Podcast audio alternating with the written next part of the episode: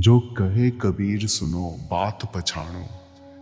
जीवन सब जग माही, गुरु कबीर की रीत। कबीर जी जो कहते हैं, उसे सुनो, उनके शब्दों को समझो। उनके उपदेश सबके लिए एक जैसे हैं। कबीर जी की वाणी का एक एक शब्द रामबाण के समान अचूक है, जो आपके हृदय को प्रभु प्रेम से घायल करने की शक्ति रखता है। इस वीडियो में हम पंद्रहवीं शताब्दी के भारत के सबसे प्रभावशाली आध्यात्मिक गुरुओं में से एक गुरु कबीर के जीवन और विरासत पर करीब से नज़र डालेंगे। कबीर जी की शिक्षाएँ सार्वभौमिक यानी यूनिवर्सल है और आज भी सभी पृष्ठभूमि और धर्म के लोगों को प्रेरित करती हैं। क्या आप एक सच्चे गुरु के ज्ञान में डुबकी लगाने के लिए तैयार हैं? मैं कंवर गौतम आपका गुरु कबीर नाम के तीर्थ में स्नान करने के लिए आपका आह्वान करता हूँ।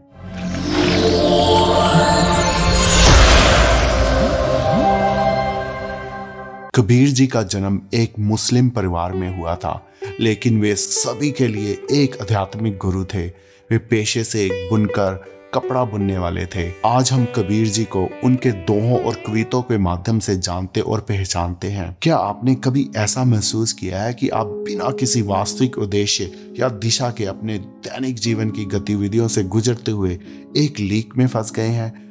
कबीर जी की शिक्षाएँ हमें अपने दैनिक जीवन में अर्थ और उद्देश्य खोजने में मददगार सिद्ध हो सकती हैं। कहते हैं कि कबीर जी एक बार एक सज्जन से मिले, जो गरीबों और शोषितों की पीड़ा से बहुत परेशान थे। कबीर जी ने उससे कहा, तुम दुनिया को नहीं बदल सकते, लेकिन तुम खुद को बदल सकते हो।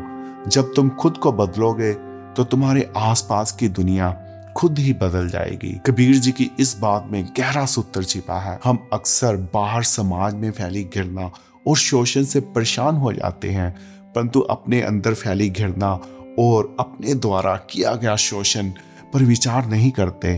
अगर हम अपनी घृणा मिटा दें और किसी का शोषण करना बंद कर दें तो आसपास का मोल स्वयं ही ठीक होने लगेगा।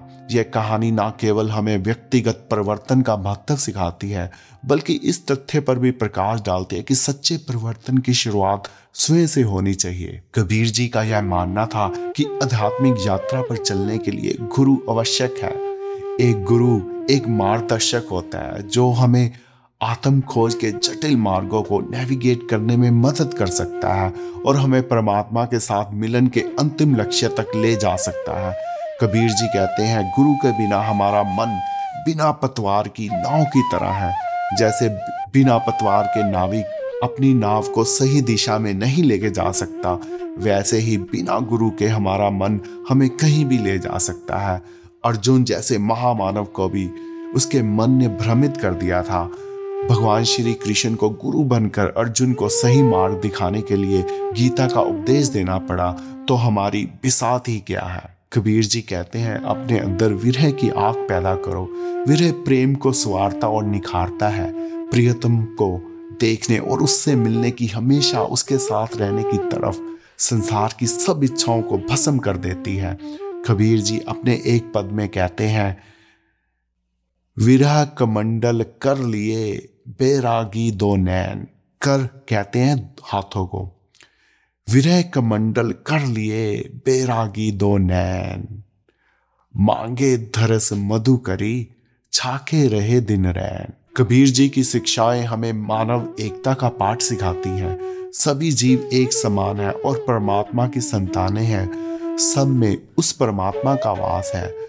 गुरु कबीर के अनुसार परमात्मा वो सागर है जिससे हर एक जीव उपजा है। जो भाग्यशाली जीव इस बात को जान ले और समझ लेते हैं, वे गुरु कृपा से वापस मिलकर उस परमात्मा रूपी सागर का हिस्सा हो जाते हैं। उनका जन्म मरण छूट जाता है और परमात्मा और उनमें कोई भेद नहीं रहता। गुरु कबीर की शिक्षाओं का समाज पर गहरा प्रभाव पड़ा है। उनकी कविताएँ और गीत जीवन के सभी क्षेत्र के लोगों द्वारा प्रेम और श्रद्धा से पढ़े जाते हैं। गुरु कबीर की विरासत उनके आधुनिक समय के अनुयायियों के माध्यम से जीवित है, जो उनकी शिक्षाओं को जीवित और प्रासंगिक बनाए हुए हैं। हम आशा करते हैं कि आपको यह वीडियो पसंद आया होगा और कबीर जी की शिक्षाओं को अपने जीवन में शामिल करने के लिए प्रेरित होगा। अंत में गुरु कबीर के चरणों में मेरा शत शत नमन